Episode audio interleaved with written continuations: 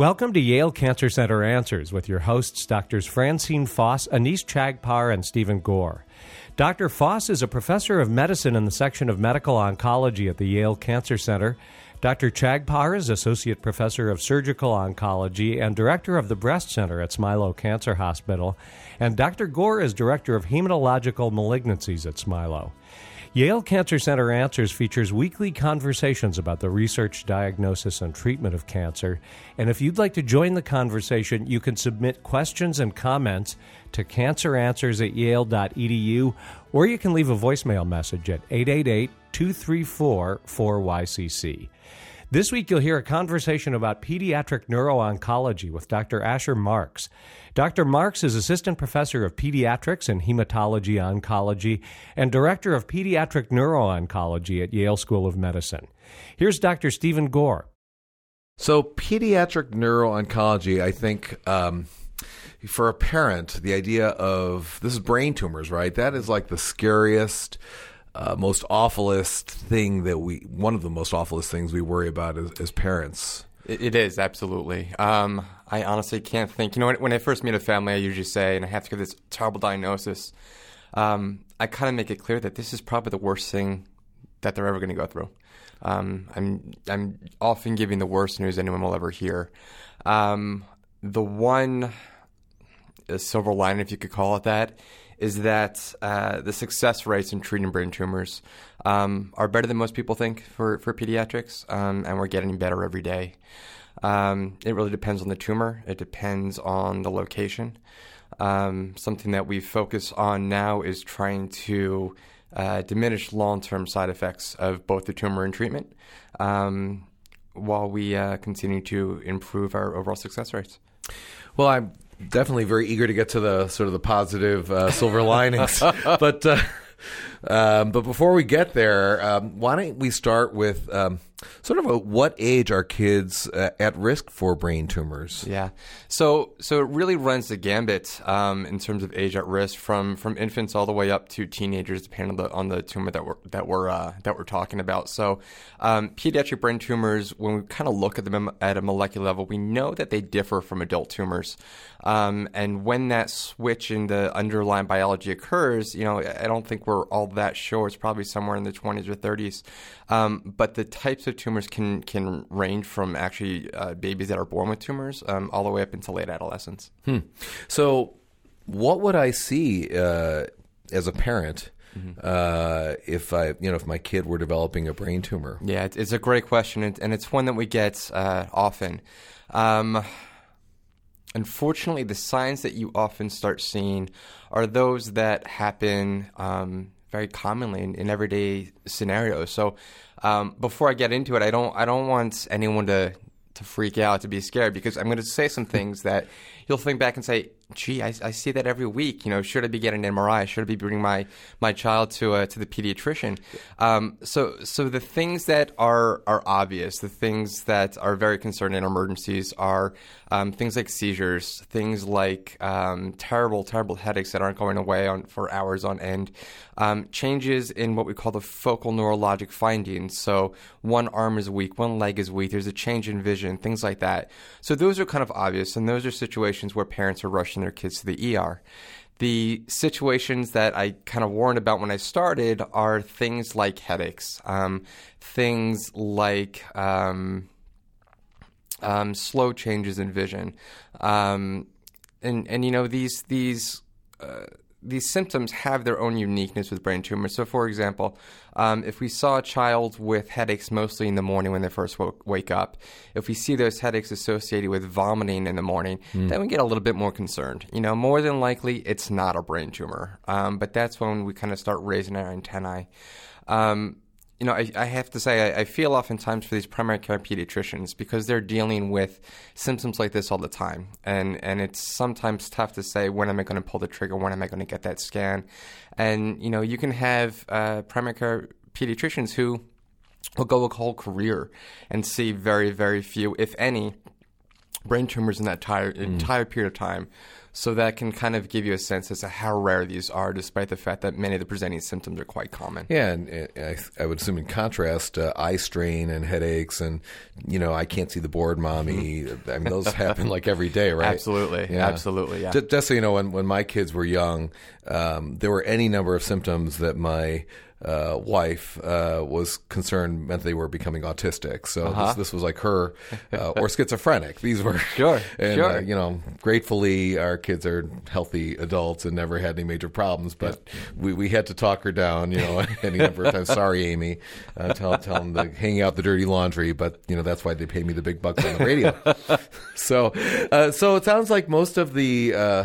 Most of the diagnosis will be made by primary care physicians, or some will some will come through the ED uh, emergency department. Uh, if a kid presents with new seizures, I guess most of us would take. Yeah, yeah. I'd, I'd say that most of the uh, new diagnoses come through the ER. We've had diagnoses come from ophthalmologists where they kind of do their eye exam um, and they see findings consistent with the brain tumor during during that period of time.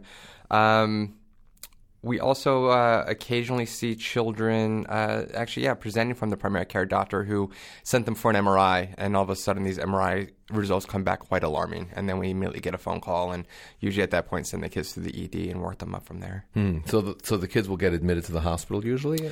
Um, on first diagnosis, um, unless it looks like something that's been there a long time and there there are absolutely really no symptoms in a situation where we call um, kind of cheekily an incidentaloma, something that's found incidentally, um, then yeah, yeah, we, we, we often do admit from the beginning just to get everything in order, whether it's necessary or not, to get things in order, make sure that the ball gets rolling, um, and that the kids are safe.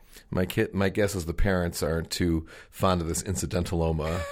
We're not too fond of the incidental loma. um, it's a situation where we see it and we can't ignore it, and we follow it with serial MRIs. but you don't think it's really anything. We don't think it's at really the in point. anything. You know, we, we don't know how much of the population is walking around with these ditzels that we would see if we scanned everybody in the world. so they're not really tumors. They're just well, something. There's something. A lesion, if you will. Yeah. Gotcha. Yeah. Gotcha. Gotcha. So I- you know, I know in most in most cancers, uh, to make a diagnosis, one has to actually get a piece of tissue and do a biopsy. Is, that the case with brain tumors as well? For the most part, it is. Um, unfortunately, You're gonna you're gonna drill into my kid's head. I'm not. Uh, Good. Neurosurgeon, No, I still like Mi- you Michael then, right? DiLuna. Michael DiLuna is a phenomenal uh, pediatric brain surgeon here at Yale. He, Wow. he does all our pediatric cases. Um, He's not running for president. That's another brain surgeon. that right? that's another. Yeah, we won't. That's another story. That's right? another story, yeah. Keep the politics out of it. Um, yeah, so so there are a few situations where we can look at a tumor, and we can say, you know, given the uh, clinical situation, the the patient's history, and exactly what this looks like on scan, we know what it is, and, and we don't really have to go in. Really? um, it's unusual. Uh, Yeah, yeah. I'd, I'd say the few incidences are. Perhaps with patients with an underlying syndrome called neurofibromatosis, we know that they often get low-grade gliomas, and they have a very characteristic look on scan. That's the elephant man disease, right? Or Um, no? Am I wrong? I don't know. I never examined the elephant man. I, I think he Um, had neurofibromatosis. Was it? Yeah, yeah. Okay. Um, yeah. So so with neurofibromatosis, uh, we can often kind of pick those out. The other ones are, are very very bad tumors called DIPGs, diffuse um, infiltrating pontine gliomas, and, and these have a very distinct look on MRI. Anything out of this realm, we often need a biopsy. Um, fortunately, uh, because Dr. DiLuna is so good and we've advanced so much in uh, brain surgery techniques, we can often um, get in and out without much neurologic deficit, get our get our diagnosis, and and make the plan from there. so you're not trying to resect the whole tumor or remove the Not always. Not always. You know, we, we like to, in general, get as much of the tumor as we can. Um, that being said, there are tumors that are exquisitely sensitive to chemotherapy and radiation. And um, if we've, we're getting the sense that that's what it is, and we know that a aggressive resection is going to result in lots of morbidity, sometimes try to get in and out and then go back for a second surgery if necessary. How, how do you deal with the kids if they're of uh, if they're not infants? And the, this must be just like the very most terrifying thing ever. Mm-hmm. That they'll. I mean, I think it's terrifying to me as an adult. I mean, Yeah. I just can't imagine being a five year old or a seven year old or a thirteen year old and and going for brain surgery. Yeah, no, absolutely. Um, and I have to give a hand to my ancillary services for that. Um, we work very closely with social work, um, who is excellent with the parents, good with the kids, but even more so in relating with the kids, we've got a department called Child Life, um, and these are very um, well trained, experienced um, practitioners who are used to working with children in these situations, and they are used to um, dealing with a child's stress and anxiety, and then working around that, working through it, and being able to educate them. Hmm. Um, and just like any situation, when I think I think when a person goes into a situation, knowing as much as they can that can help relieve the stress and relieve that anxiety. Um, the unknown is always the scariest. Oh yeah. Um, so I think Child Life plays a, a, very important role in in getting our patients through it um, emotionally intact. I understand that uh, this is a little off topic, but I understand that one of the pediatric oncology social workers won a compassionate practitioner award yes. recently for Smilow. Yes, Marisol, she is uh, phenomenal. Yeah, she, she I mean, I read the nominations and yeah. a very moving ceremony where she yes. got that award as a compassionate caregiver. Yeah, yeah we were incredibly proud of her. Really remarkable. Um, yeah, she she is amazing. She uh, consistently goes above and beyond. Yeah. Um, and and fortunately, we've got uh, many people in our department that do that. Yeah, and well, I think I think pediatric oncology is, uh, you know, I, I have utmost respect for you guys. Uh, and then neuro oncology to me, it's a it, it's it's uh, it's a cut above. So. Um, Okay, so so we've we've gotten the kid to uh, uh, to get to the OR without having to like chain him down. We mm-hmm. probably did chain him down, and he's had a surgery, uh, and he's gotten through that hopefully well. He or she. Now what happens? Now's the hard part. Um, there's a lot of waiting afterwards, and and I think that's you know like I said, the unknown's always the scariest, and we try to give as much um, information to parents as we can prior to the biopsy in terms of what they can expect afterwards.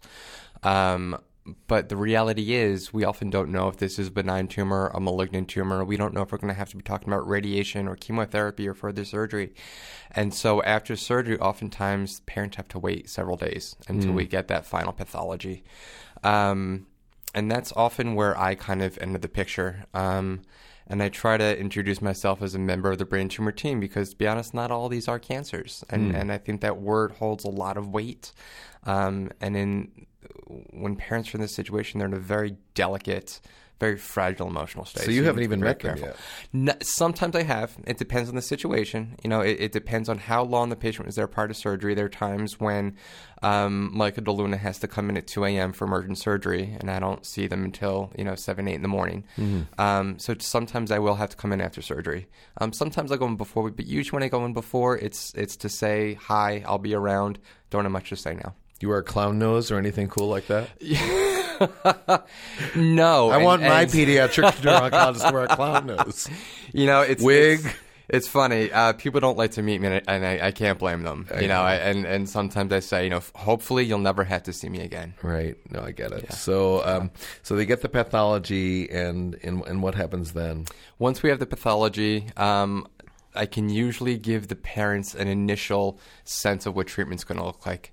Um, most patients are presented at our uh, oncology tumor board where we discuss with radiation oncology, radiology, neurosurgery, and, and other oncologists um, as to what we think is best from a, a team approach. Um, many cases that are, are more complicated, I'll, I'll even uh, present at a uh, collaborative brain tumor board um, I participate in along the East Coast with other institutes such as uh, Children's National Medical Center, uh, Walter Reed. Um, uh, King's Daughters uh, in North Carolina. Um, so we, will go through a process of, of analyzing the case very closely and coming up with a plan. All right. Well, this is a fascinating topic, and we will take it up after a medical minute, which we are now going to take a short break for. Please stay tuned to learn more information about adolescent oncology and, in particular, pediatric neuro-oncology with Dr. Asher Marks. Genetic testing can be useful for people with certain types of cancer that seem to run in their families. Genetic counseling is a process that includes collecting a detailed personal and family history, a risk assessment, and a discussion of genetic testing options. Only about 5 to 10% of all cancers are inherited, and genetic testing is not recommended for everyone. Resources for genetic counseling and testing are available at federally designated comprehensive cancer centers, such as Yale Cancer Center and at Smilow Cancer Hospital at Yale New Haven. The Yale Cancer Center Cancer Genetic Counseling Program is a new frontier in the fight against cancer. The program provides genetic counseling and testing to people at increased risk for hereditary cancer and helps them to make informed medical decisions based on their own personal risk assessment. This has been a Medical Minute brought to you as a public service by Yale Cancer Center and Smilow Cancer Hospital at Yale New Haven.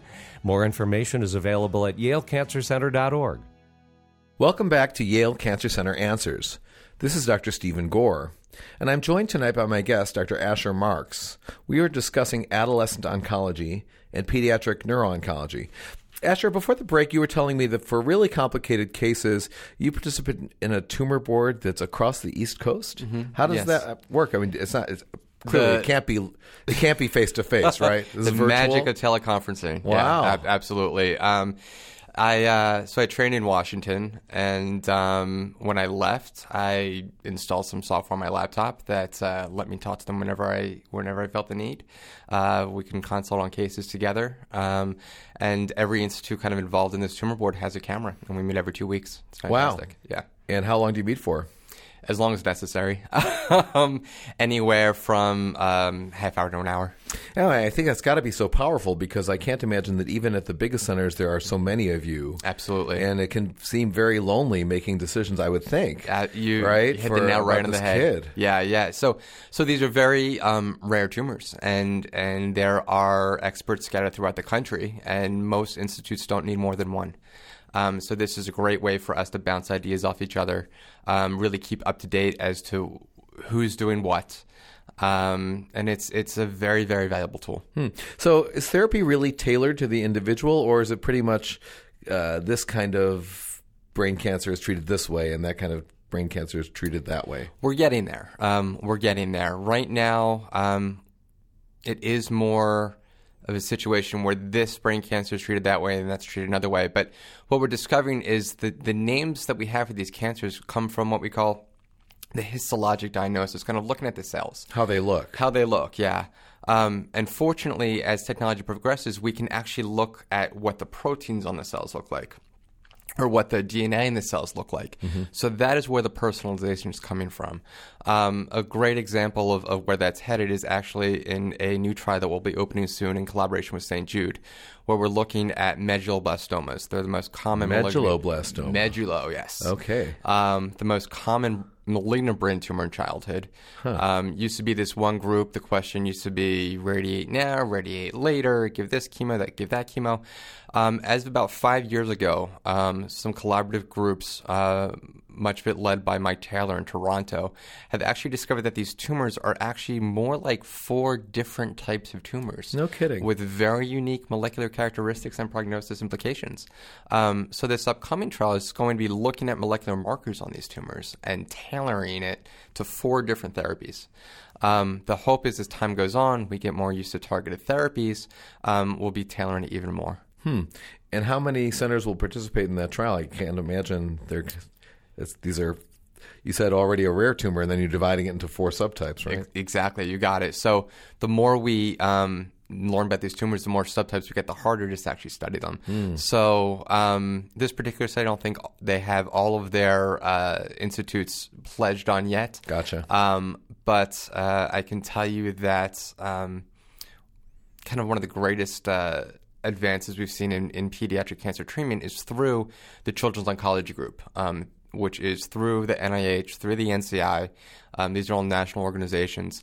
And what it's allowed us to do over the past several decades is collaborate and share our data. Um, and due to this collaboration, we have been to been able to increase uh, cure rates tremendously.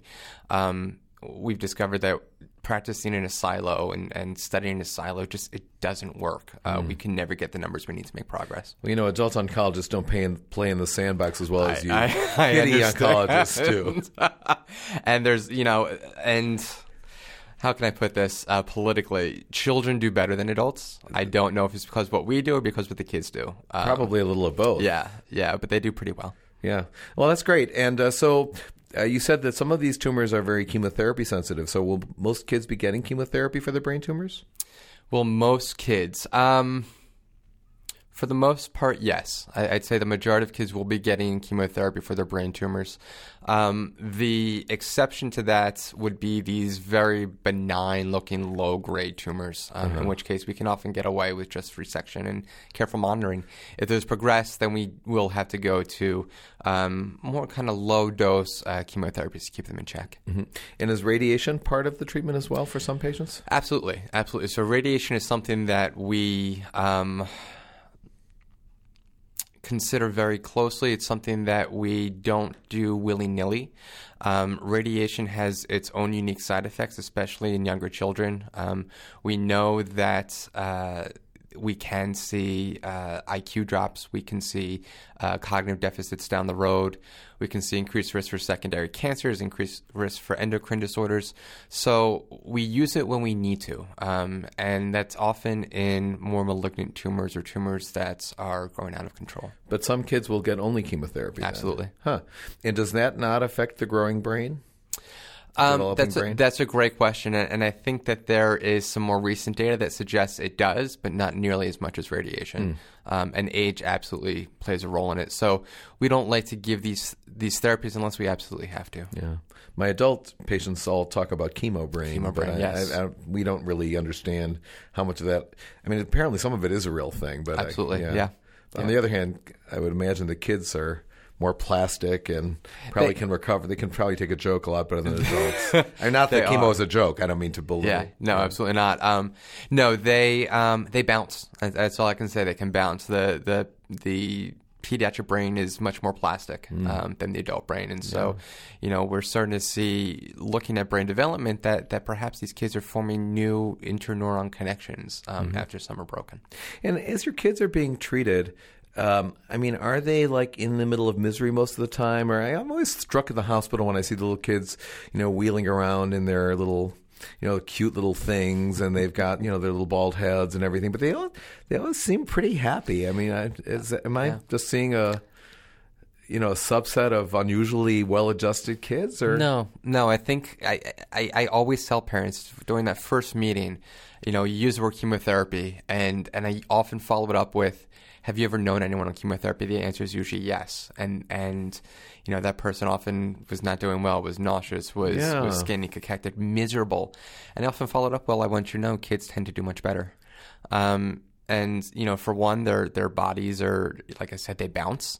Um, and I think mentally, kids are just. Um, a lot of times they lack the anxiety that adults have. Um, they don't know any better. They don't know any better. They don't know any better. Um, and so you know, people always say, you know, how do you deal with kids with cancer? You know, and I often have to say, you know, I think I'd have a tougher time with adults. the kids have just this elasticity um, that makes them truly inspiring. Wow. So you wanted to give us some sort of better than we expect news about uh, how terrible these diagnoses are. um, how well are we doing? How well are we doing? So it depends on how you want to break down the tumors. If we're looking at brain tumors overall, I think we're probably at about a 60 to 70% cure rate. Wow. Yeah. So we're there. We're, we're getting there.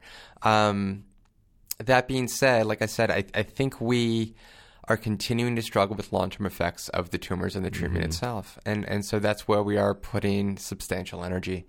Um, we are um, trying to reduce the doses of radiation um, as much as possible without changing cure rates. We are trying to get more targeted therapies, um, and we're improving our surgical techniques. Mm-hmm. Well, I'm sure that uh, even if there's some cognitive loss, I mean, if the quality of life is good, mm-hmm. you know, I think probably both the kids and the parents are more than grateful. Absolutely, no, yeah. ab- absolutely. You know, our our overall goal is. Um, survival with quality of life that's acceptable to the parents. And, and I think we achieve that most of the time. Yeah. Well, that's really cool. Um, so I, I, guess the other part of your job has to do with uh, adolescence uh-huh. and cancer. Yeah. Is that also just brain cancer? No, it's not. It's not. Um, there's a significant cadre of patients in there with, with brain cancer. If you look at cancers overall in kids, about 25% um, are brain cancers. So we've got that group. But I also um, help is the medical director of the Adolescent and Young Adult Clinic um, in uh, the Children's Hospital. So we see patients ages around 13 to lower 20s. And we are extremely lucky um, in that in this uh, clinic, we have a psychiatrist and psychologist there every week. How about a policeman? Uh, we have the social workers for that. um, yeah, no, they. Uh, it, you know, it, it's interesting. Adolescents, they they are not adults. They're not kids. They often feel that they are kind of the the lost patients. They don't belong either place. They they don't want to walk into a clinic and see a clown. You know, they they they want their own space. Um, Right. And so we're working right now to provide that for them. Right now, we have the services in place. We have the programmatic issues starting to get ironed out. We are uh, hopefully we'll soon begin building and actually uh, a adolescent. Uh, kind of inpatient center, an area for the adolescents to kind of hang out when they have to be inpatient. Um, so it's it's just them; they feel like it's their space. Lots of MTV and video games. Oh yeah, uh, yep, you got it. um, we're actually working um, with an organization called Teen Cancer America, um, which is uh, kind of the brainchild of Roger Daltrey from The Who. Oh, wow. Um, yeah, yeah, he uh, implemented this program in England, and given his influence there, he has actually made this part of uh, legislation that hospitals need to provide special services for adolescents with cancer. Um, I don't think we quite get that far here in the states, um, but he is certainly making us aware of the issues, and we're certainly working with him to achieve that. Did he have any particular personal connection with uh, adolescent cancer? Or is this just uh, You know, his his. Uh, I think he's always been an advocate for teenagers, um, and I think he's seen the dark side of cancer. Um, and uh, from what I understand, his personal physician has actually kind of moved him in this direction and introduced him to this issue.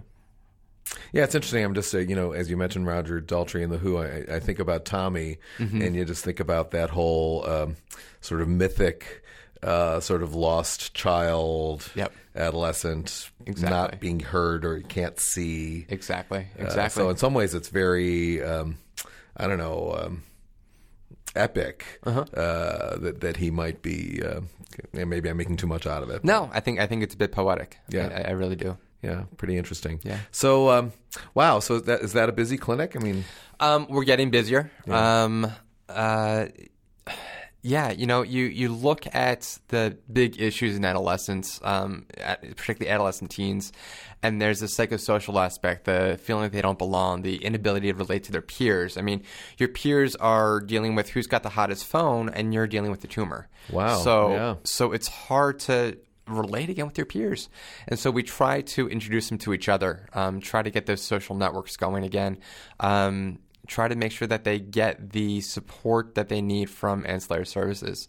Um, so it is becoming busier. Um, our psychiatrists and psychologists are starting to expand a little bit to the inpatient unit um, to see as many kids as they can on Thursdays. Um, so we we are getting there. We're in the process of, of hiring uh, more staff to help these kids through the medical system um, and help them get all the resources that they need. and do most of the kids come from Connecticut or? Um, right now, they do. Yes, yeah, I would say the most of them are from Connecticut.